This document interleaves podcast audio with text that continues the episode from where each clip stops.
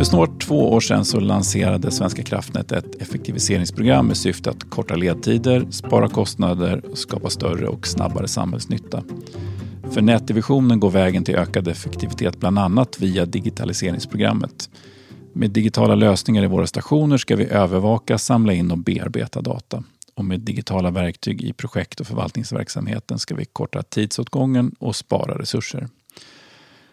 Och för att prata om det här så vill jag välkomna dagens bägge gäster, Bodil Nilsson och Anna-Åsa Hellström. Välkomna! Tackar. Tack. Jag tycker att ni får presentera er med början av Bodil. Vem är du? Vad gör du på Svenska kraftnät?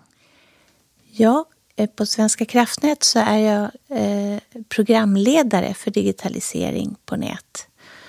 Och det innebär att hålla ihop alla projekten och det arbetet som sker där. Eh, min bakgrund är lång erfarenhet, både privat och i offentlig sektor, av olika förändringsprojekt men mycket fokus på digitalisering i olika former. Mm. Anna-Åsa? Ja, jag är avdelningschef på en avdelning som heter stationsteknik. Eh, och vi har eh, jobbat med det här digitaliseringsprogrammet ända ifrån att det var en innovationsledare hos oss till att det blev det som det är idag, ett stort program med en programledare. Det var, det var idén som kläcktes hos er och sen har materialiserats. Hur lång tid har den här processen tagit från att idén kom till att det faktiskt har ett, projekt, ett program som rullar? Eh, det är väl två och ett halvt år sedan vi hade vår digitala innovationsledare på plats. En, en ganska snabb resa att komma igång. Mm. Eh, Bodil, jag skulle vilja fråga dig, det här med digitalisering, leder det alltid till ökad effektivitet? Både ja och nej. Det beror på. Det finns ju otaliga exempel eh, inom industrin och på marknaden där man har misslyckats med digitalisering. Till exempel har man kanske fokuserat enkom på IT-lösningar och trott att det hjälper till. Men det finns en verksamhet, en linjeverksamhet som är oerhört viktig att involvera och det är ett samarbete med både IT och vanlig eh, linjeverksamhet som är så viktig för att man ska lyckas och involvering utav personalen. Så där har vi framgångsfaktorerna. Anna-Åsa, hur digitala är våra stationer idag? Ja, men stationerna idag är ganska digitala, men eh, vi knyter inte ihop de digitala delarna på ett sånt sätt så att vi får den fulla nyttan av det som faktiskt är digitalt. Vi har ju stationsdatorer och det finns digitala element, men det hänger inte ihop. Alltså. Precis. Mm. Och Det här programmet, om man skulle ge en eh, kort version av vad det handlar om, hur skulle ni beskriva det då? Ja, men om vi börjar med digital station eh, så handlar det om att effektivisera arbetet med att och framförallt kanske bygga våra stationsanläggningar. Eh, och då är det genom att konstruera på ett annorlunda sätt och en annan arkitektur. Eh, det handlar om, eh, det möjliggör att vi kan prova på ett annat sätt, så man kommer eh, bort ifrån att prova ganska mycket på sajt och man kan prova mer eh, i provrummet istället. Eh, det handlar om att digitalisera sånt som idag är dokumentation, eh, så att det blir digitalt istället, vilket i framtiden kan möjliggöra att vi till exempel mer automatiskt granskar sånt som man måste granska manuellt idag. Eh, och sen så handlar det om att möjliggöra en effektivisering i nästa steg. Eh, alltså, och då, eh, vi kan öka tillgängligheten till data i våra transmissionsnät från den digitala stationen, vilket möjliggör en automatiserad tillståndsövervakning och en bättre digital hantering. Mm. Vill du fylla på, Bodil? Ja, eh, automatiserad tillståndsövervakning är ju ett annat projekt förutom digital station inom programmet och eh, det drar ju nytta av allt mätdata som produceras i stationen, vilket är en ansenlig mängd för att hantera det och nyttja det för störningsanalys, beslutsstöd och eh, tillståndet på stationen. Mm. Om man skulle prata om själva programmet, för programmet innehåller ju en mängd projekt. Hur, hur omfattande är det i, i antal personer och i investeringsbelopp? För att sätta en, ett perspektiv på storleken. Alltså, um, hela programmet beräknas eh, ha eh, fyra år eh, som, som så att säga, tidshorisont. Och budgeten är på 370 miljoner varav två tredjedelar investering och en tredjedel kostnad. Eh, det i sin tur är mest, skulle jag vilja säga, arbetstid eh, och intern arbetstid. Alltså eh, alla personer som behöver arbeta för projektets leveranser och det är anställda på SVK. Mm. Så det här är, berör både anställda och en del konsulter som kommer utifrån? Det är det också. Mm. mm. Men jag vill tillägga att, att det kanske är färre konsulter än man brukar ha i sådana här stora program och fler eh, utav befintlig personal. Vad ser ni för nytta i det? Men eh, att man får liksom automatiskt en god förankring med den användare som ska nyttja resultatet av programmet. Genom att man har fått vara med och påverka och styra vad det är som är, vart man lägger fokus och hur lösningar utformas. Mm. Och varför är det viktigt att köra det här som ett program och inte enskilda projekt? Hur, hur kom programidén upp? Vi såg väl att det fanns så väldigt mycket kopplingar mellan de olika delprojekten. Mm. Ja, det är ett stort beroende. De är beroende av varandra och man behöver sam samverka. Eh, ha fokus på sina egna leveranser men det finns ett stort beroende som sagt var. Och, och vad skulle effekten vara om det inte hänger ihop och körs i samlat? Man skulle kanske få många olika lösningar som inte hänger ihop. Eh, både IT-lösningar och arbetssätt. Och eh, det kan bli kostsamt på sikt att det drar åt olika håll. Jag tror det skulle vara en väldigt ineffektiv resursanvändning under själva projektets genomförande också. Nu har vi fått en övergripande beskrivning av programmet eh, men eh, det vore intressant att fördjupa i några av de projekt som ingår i programmet. Skulle ni kunna exemplifiera lite grann från de projekten? Ja, om jag ska börja med digital station då. Eh, så en konkret effekt som kommer att vara i framtiden det är att vi kommer att jobba på ett annat sätt på sajt med våra, när vi bygger våra stationer. Eh, dels så kommer det, vara, det kommer att grävas mindre för att det blir en digital kommunikation istället för det som idag är en väldigt analog kommunikation med väldigt många kopparkablar. Omfattande provning att det är korrekt installerat till en enklare provning.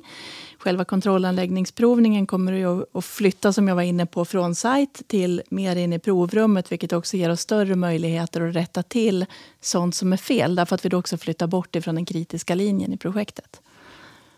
Mm, det är några tydliga exempel. Eh, vill du fördjupa någonting kring det?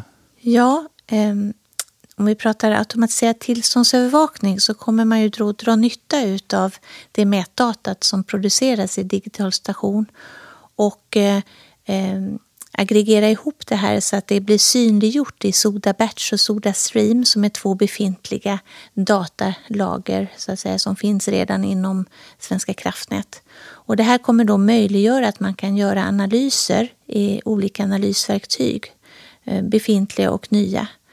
Och det kommer också då att ersätta ett eh, äldre system som heter Stina som är End of Life. Mm. Och vad kommer nyttan vara för de som förvaltar våra stationer i vardagen? Nyttan kommer vara att man kommer säkra upp eh, mätdata. Eh, det kommer också vara att kvaliteten blir bättre och på sikt så kommer man att kunna ha riskbaserat underhåll där man redan proaktivt i förväg kan bedöma om saker och ting behöver bytas ut eller ändras. Just det, riskbaserat underhåll har jag hört talas om i andra sammanhang eh, som ett sätt att, att vara lite smartare när vi byter saker. Då.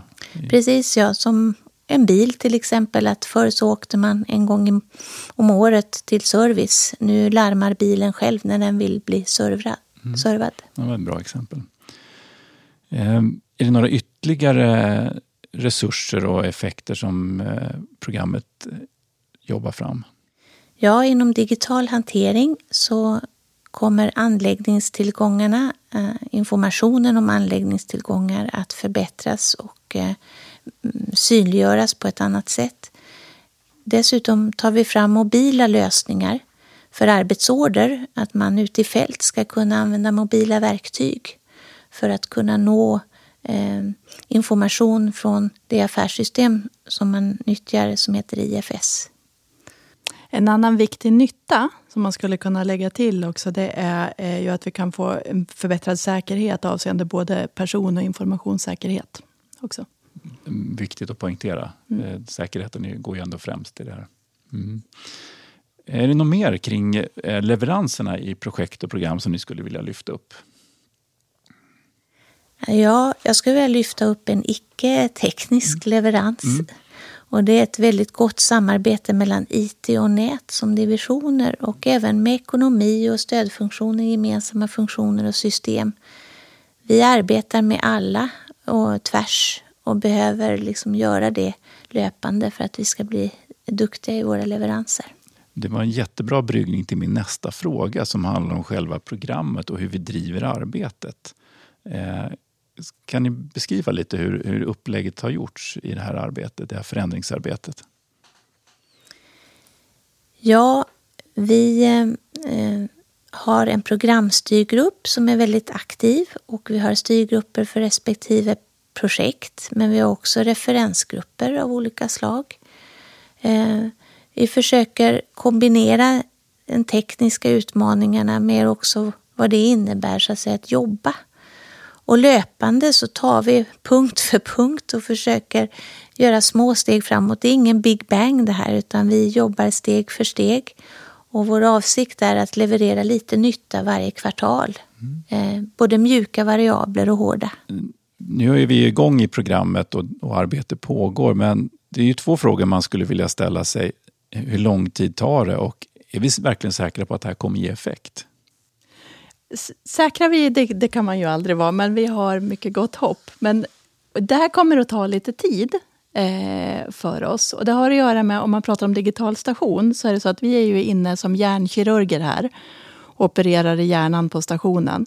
Så att när vi går ifrån labbet till, ut till en riktig stationsanläggning, då måste vi vara säkra på att det fungerar. För vi kan inte överlämna åt driften en individ som är väldigt sjuklig eller som agerar på ett sätt som driften inte förväntar sig på grund av att vi misslyckades med operationen.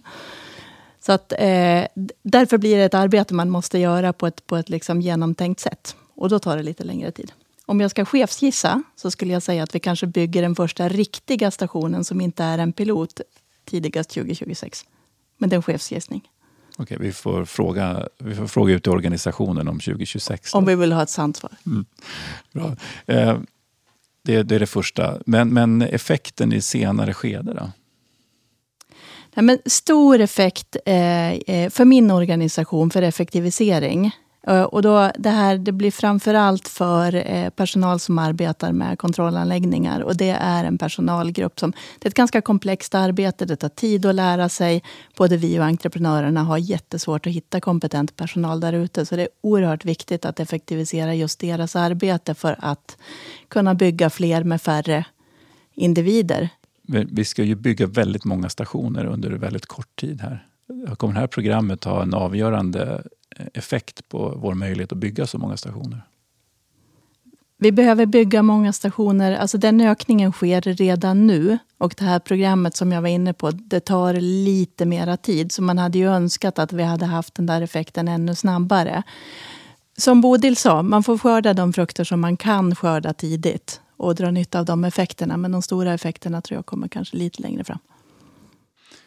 Är det några svårigheter och utmaningar som ni har stött på som ni skulle vilja lyfta upp här för andra som jobbar med liknande digitaliseringsinitiativ att lära av? Jag tänker att den stora utmaningen det handlar om att freda resurser till det här utvecklingsarbetet samtidigt som vi har en, en stor och växande anläggningsportfölj. Eh, det här är ju liksom vårt sätt att säkerställa att vi i framtiden kan arbeta mer effektivt. Men naturligtvis är det här ett jobb som man kan skjuta upp till imorgon, vilket du inte kan göra med anläggningsportföljen. Men eh, där tycker jag att eh, vi har, det är kul, för vi har fått ett gott stöd i ledningen för att verkligen prioritera det här programmet, trots trycket från portföljen. Då. Eh, och det beror på att man, man har en god förståelse för att det här är nödvändigt just för våran framtida, våra framtida arbetssätt och att bli effektiva i framtiden. Om vi skulle börja runda av här, eh, någonting som ni vill ge som sista budskap och tankar? Jag vill lyfta ett slag för leveransmodellen som vi eh, försöker använda oss utav. Ja. Och det är en iterativ, eh, agil kan man säga, fast det är ändå inte riktigt det. Men, men att vi avser att, att ha kvartalsvisa leveranser, små bitar, tills vi har nått 100 procent när vi är färdiga. Och det skiljer sig kanske åt när man bygger någonting som är färdigt först när man har liksom är klar i slutet. Vi kommer göra många leveranser, mm. fast mindre löpande. Mm. Jag inbillar mig att det skapar en skön energi när man kan bocka av och, och leverera saker kontinuerligt och bli klar gradvis. Så att säga. Ja, jag vet att ens programstyrgruppsrepresentant brukar säga att vi måste fira ofta eh, när vi tar steg framåt och det ska vi försöka göra. Jag tycker en grej som är kul också i det jobb som har gjort hittills är att vi har gjort så fantastiskt bra omvärldsspaning. Faktiskt. Vi, har verkligen, känns, vi har verkligen koll på de som har närmat sig de här områdena. Hur har de gjort? Vilka diken har de kört i? Eh, så att det känns som att vi kan nog undvika i alla fall en del av de misstagen som, som andra har gjort. Ja, det är och det är jätteroligt. Det är skönt att kunna dra den nyttan. Mm. Ja, då har vi tagit oss igenom ett ganska komplext ämne, hur man digitaliserar eh, inom division nät och med fokus på stationerna. Eh, och genom den här digitaliseringen så kommer vi inte bara dra ner resursutnyttjandet utan också korta ledtider i byggprocessen. Och de digitala delarna i våra stationer blir fler samtidigt som vi använder digitala lösningar för att samla in och bearbeta data i projektverksamheten. Eh, vi ska snart runda av och innan vi gör det så skulle jag lyfta upp en sak. Det har inte direkt med effektivisering att göra men det kopplar till att vi är 30 år i Svenska kraftnät och eh, eh, ska fira det under det här året. Eh, om man skulle ställa frågan till er, hur digitala var ni för 30 år sedan?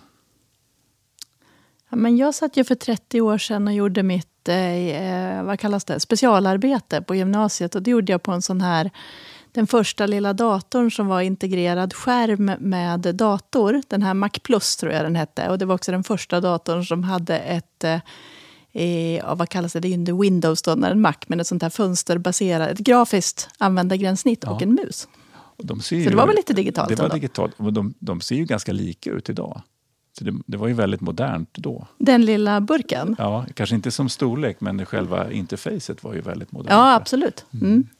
Bodil, vad var din digitalisering 92? Jo, men den var ganska långt framskriden ska jag säga. Jag jobbade som produktchef på Ericsson. Mm. Eh, och eh, vi tog fram då IT-lösningar eh, för att integrera med telekommunikation. Och det gällde att ta fram framtidens callcenters handlade det om då. Och eh, privat så hade jag en liten bärbar dator. Den var ganska tung på den tiden men jag försökte koppla upp mig hemifrån via modem. Det gick inte jättesnabbt men vi var i alla fall där och försökte. Det var ganska tidigt då? Du ja. var med i den, tidigt i digitaliseringen? Ja. Mm. Jag hade väl en, en dator eh, som man kunde gå till i datasalen på Handelshögskolan. Men det var väl ungefär det. Och sen så tror jag att den första mobiltelefonen köpte jag långt efter 1992. Men det fanns i alla fall GSM-telefoner 92. Ja. Gjorde det. Där kan man sätta lite perspektiv på digitalisering. Eh, då vill jag avrunda för idag och tacka så mycket för era bidrag till kunskapen om digitalisering. Tack, för att vi fick komma hit. Tackar för idag och för att ni har lyssnat på det här avsnittet av Kraftnätspodden. Eh, maila och tipsa och kom med synpunkter på innehåll och eh, kanske reflektioner på dagens avsnitt. Och jag har ett litet tips till hur man kan använda de här avsnitten. Att inom er enhet så kan ni gemensamt välja ut ett avsnitt som alla lyssnar på och sen så kan ni gemensamt diskutera det som vi har pratat om idag och använda det som underlag för ert utvecklingsarbete. Det var ett litet tips på vägen. Tack och hej!